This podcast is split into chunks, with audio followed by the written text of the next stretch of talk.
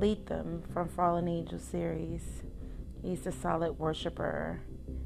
Um, he can't talk. Um, he is clothed in black with a shattered stone face.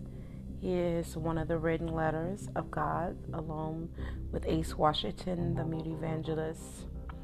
Um, his mom, um, prior to his birth, when his mom was carrying him, she encountered um, the possessed man in the graveyard, and um, through that experience, it affected Lethem's um, ears and um, his voice, and um, but it didn't affect his ability to perform the task that God um, has at hand for him.